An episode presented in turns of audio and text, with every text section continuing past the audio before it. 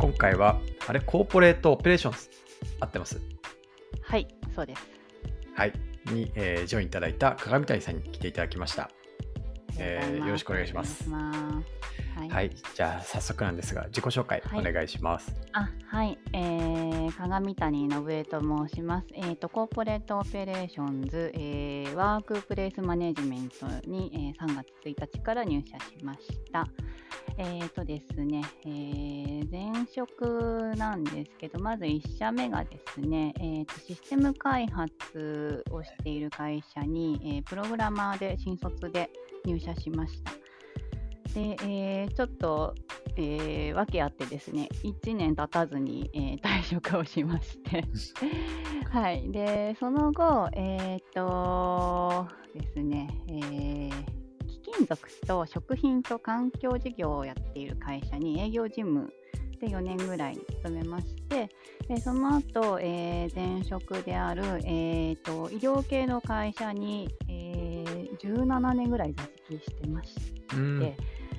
ちょっとその間にあの育休を4年ぐらい取ってたんですけど、なので実質13年ですね、あの主に人事、えー特に労務の方を担当しておりました。でちょっとその間にあの趣味が高じてあのサンバダンサーにになりまして。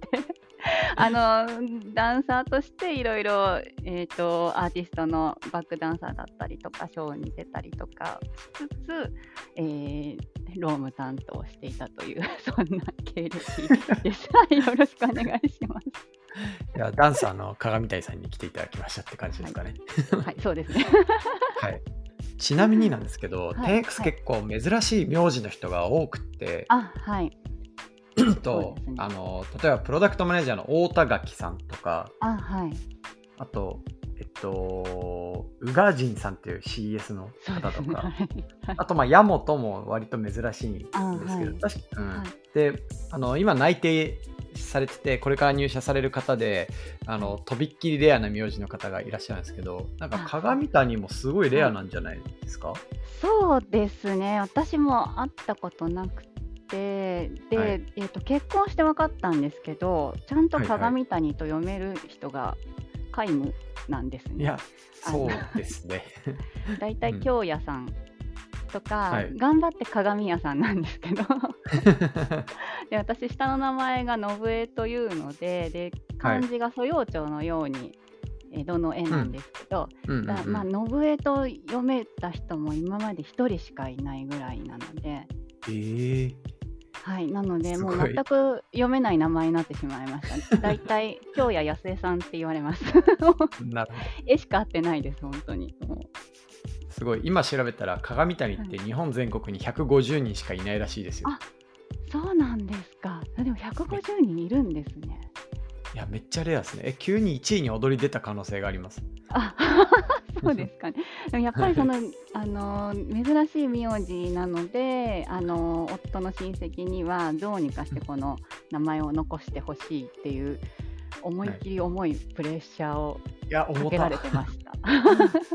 いそうっすよねなるほど。まあ、はいちょっと、あの、はい、あの、プレッシャーと戦っていただいてはいはいっていうのと、ちょっとあの、そのキャリアの話を少し深掘ると、初めプログラマーだったんですね。はい、そうですね。そうなんか大学時代にプログラミングしてたとか何かあるんいやですか、全くです。あの、英語英文化でした。全然違うんですけど。で、その当時に、なんか文系から、あのープログラマーとか SE になるっていう流行りがあったんですよね。ちょっとその流行りに乗っかってみたんですけど、ー、うんうん。あのパソコンもそんなにその当時ってあまり流通してなくってでもあのローマ字でそのタイピングがすごい早い方だったので、うんうんちょっと勘違いしてこれはいけるかなと思って入ったんですけどあのプログラミングってまず全然違うじゃないですか。気づいちゃっ そうそう間違えちゃったなと思って。た。はい。でっていうのとちょっとそこに入った会社が新卒を一気に取ってうん、で、その後が自習だったんですよね。もう入社してからすぐ自習みたいな。で、はいプロジェクトにどんどんあのこうようにするんですけど、私は比較的早い段階で、じゃあこのプロジェクトやってっていうふうにアサインされたんですけど、うんうんちょっと運悪い同期の男の子なんてもう1年以上自習でしたね。ああ、辛い。すごく辛そうでした。ちょっと精神的にあの若干病んでしまって。うん。ちょちょっとこういうやり方はどうかなって思ってしまって、でうんうん1年ちょっと経たずに退職して、ちょっと次のもっとあの、自分で何か成果を出せるような仕事とか、うんまたちょっと違うことをやりたいなと思って退職し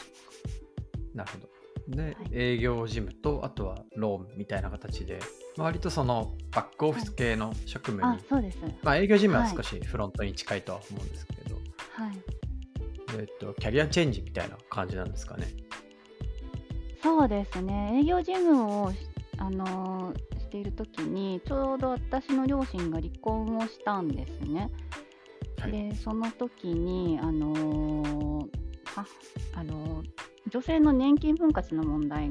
がちょうど取り上げられてて、ちょうどその制度として年金分割するしないっていう瀬戸際だったっていうのがあって、いろいろ調べたっていうのと、あとは、えっ、と、ちょっと友人が同じ時期にですね、あの不当な解雇を受けてしまって相談を受けた時に、そのまあ、解雇しまされました、じゃあ失業手当が出ます。で、それって雇用保険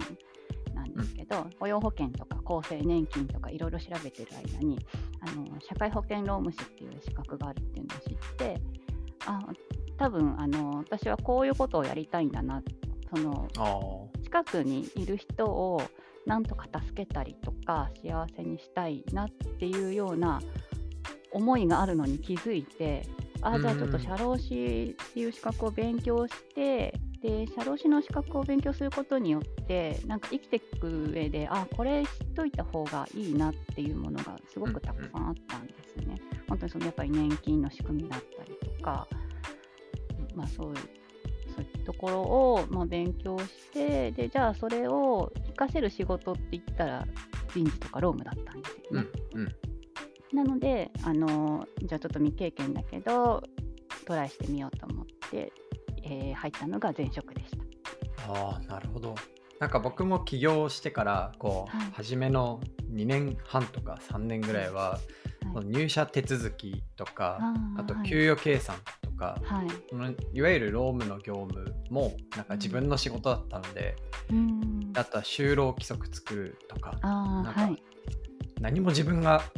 知らないんだなっていうので、あうん。これはやばい、なんかこう社会とか会社が動く仕組みの上でこう社員とか人にどう働いてもらうかっていうところのなんか一番加減のラインを規定するというか、うん。あの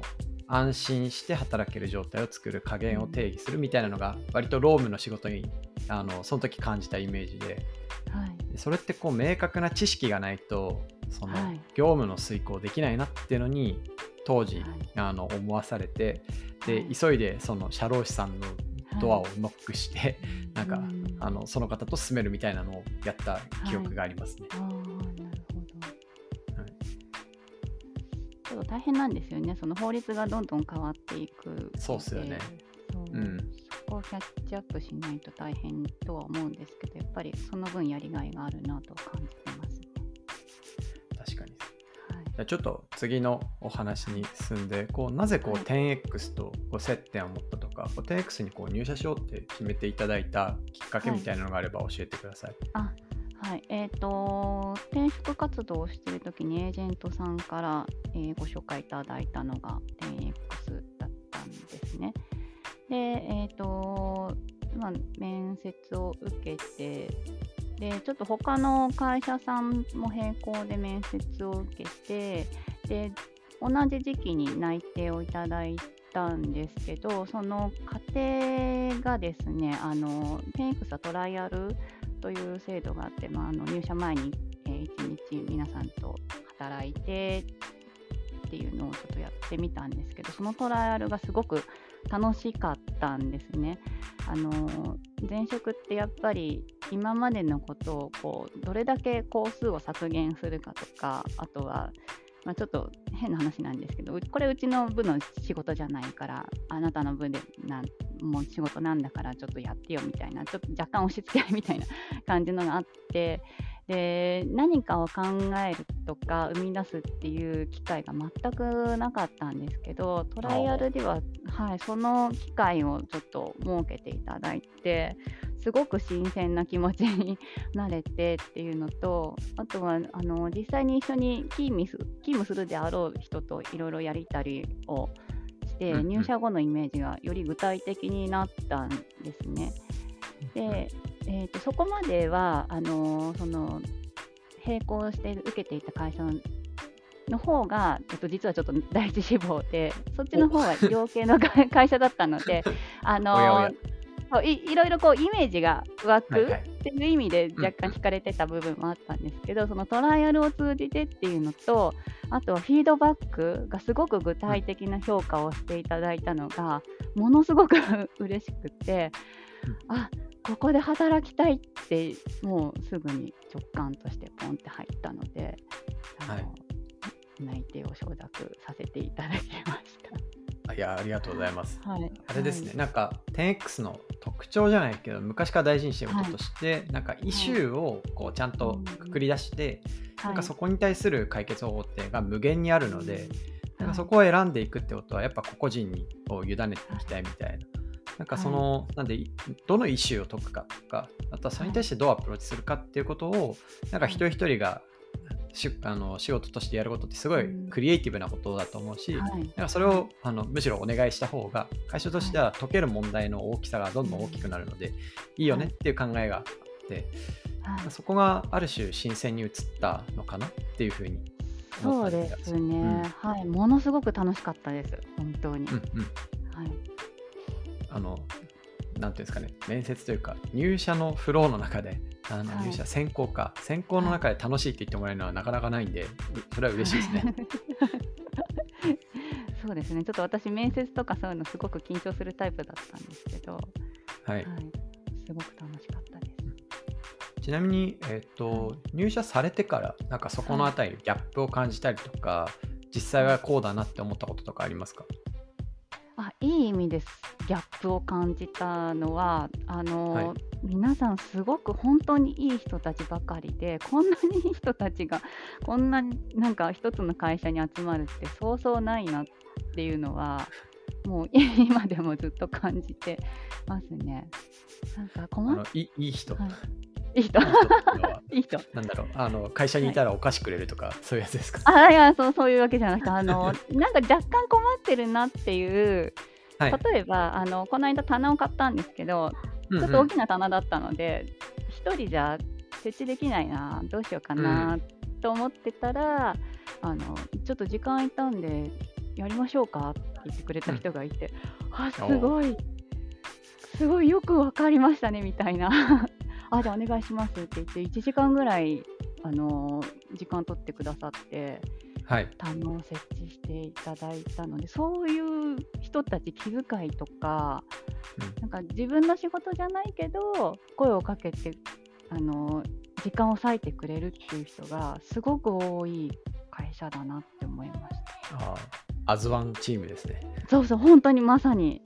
バリューですね。うん、はい。いや本当になんか自分たちの仕事する場所だから自分たちで作ってこうよみたいな、そういうところが現れてるのかもしれないですね。はい、なかなかあの自分に余裕とかがないとできないんじゃないかなと思うんですけどでも皆さん本当にそういった声かけとかしてくれる方は多いですね。うん、ありがとうございます。じゃあ次の質問で入社されてから 10X 入ってからはなんか具体的にどういうことをやられてたりとかあとこう今後こういうことをチャレンジしていきたいなみたいなのがあれば教えてください。はい、はい、えっ、ー、と私の担当はその部署名であるワークプレイスマネジメントという通り、えーと、仕事場の環境を作るみたいな感じだと思うんですけど、えーと、会社がまあ大きくなるにつれて例えば50人だったら何々をしなきゃいけない100人になったら何々をしなきゃいけないっていうのが、まあ、一応義務付けられてるものがあってなのでそれを法令遵守しつつ、えっと、皆さんが働きやすい環境を作るっていうのが私の仕事かなと思ってます。て、まあ、それは本当にオフィス環境を整えるっていう物理的なものだったりあとは制度を整えたりっていうものを、えっと、これからしていこうと思ってます。はいあのまさにその50人増えたらこういうことをしなきゃいけないとか、はい、あのこういうことを整備しなきゃいけないとか,、なんかそういったその法的なルールってやっぱり僕もその理解あの、ま、はい、何も知らないっていうよりは全てを理解できては全然いないんですよね。はい、で基本みんなそうだと思うんですよ。うん、そうですね。そういう中でこうやっぱちゃんと知識経験あとはまあ学習に裏付けしてなんかそこをこう守ってくれるとか、ある種こうした方がいいんじゃないかって提案いただけるのは、なんかすごいな、と背中合わさせてもらってるなっていう感じを、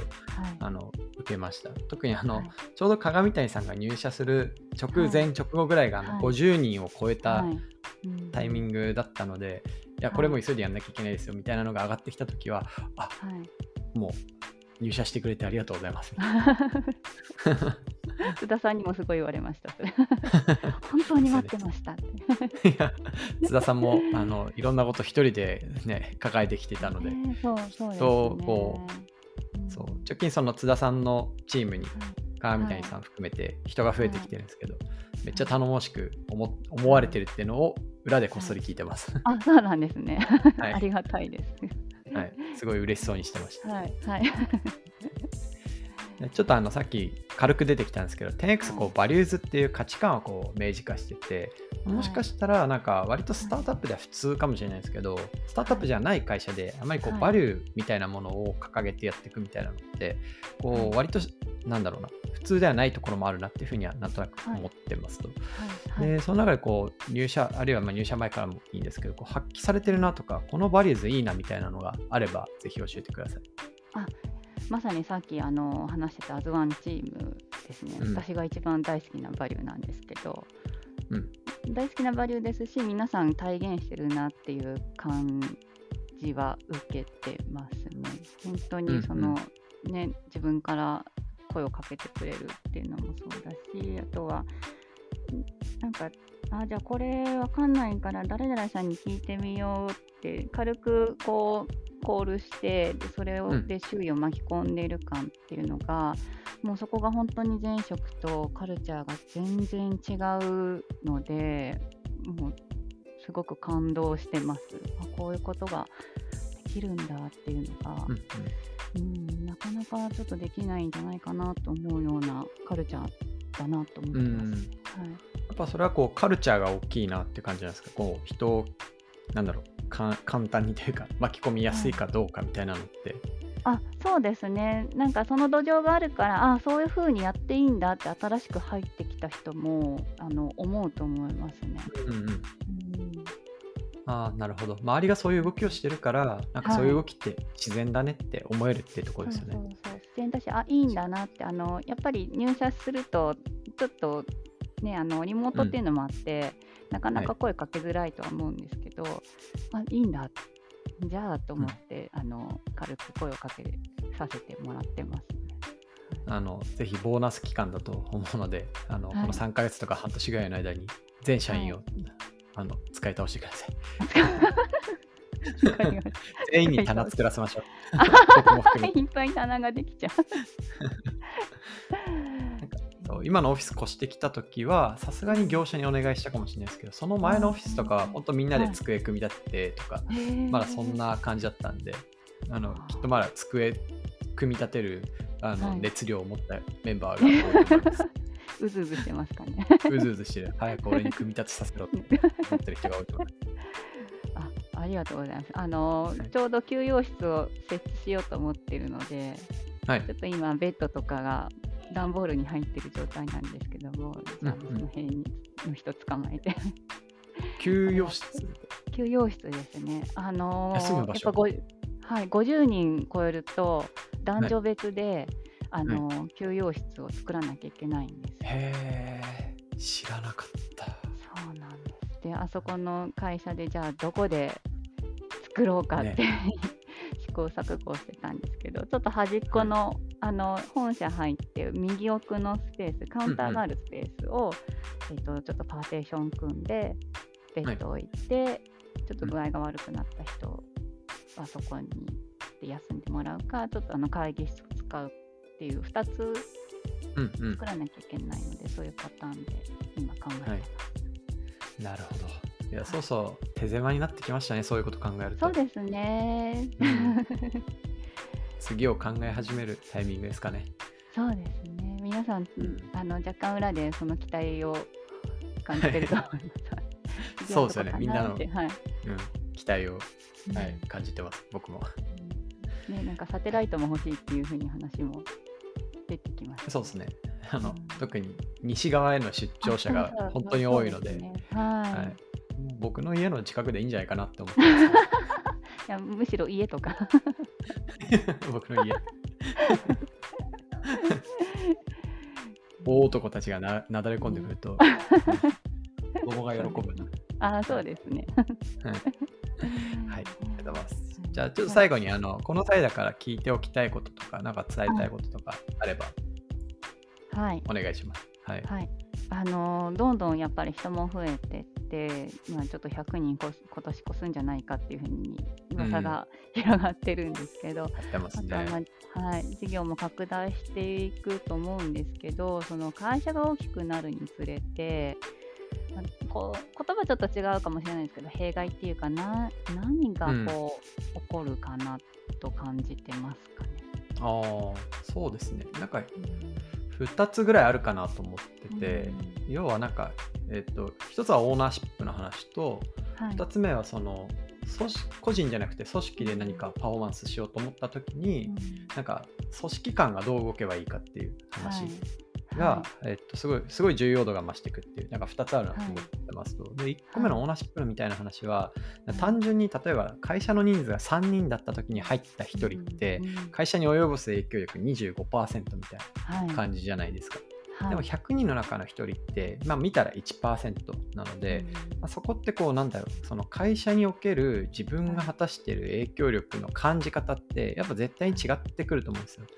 なんかともするとなんか、えっとこれは私のものじゃないってさっきお話ありましたけども、ああいうことが起きやすいのって、ある種人がたくさんいるからそう感じやすくなる。それはなんかはい。役割もこう分断していくし、はい。えっとまあ、ある種自分の周りのことで何が起きているのかっていう俯瞰性って失われやすくなっていくので、はい。まあ、結果としてなんかオーナーシップって失われやすくなる構造にあると思うんですよね。それをなんかあの人数が増えていったとしても、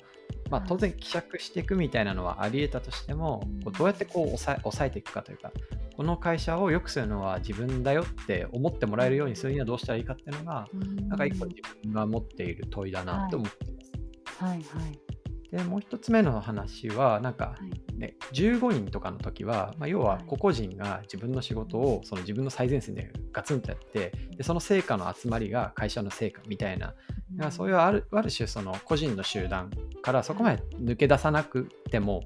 この仕事って前に進む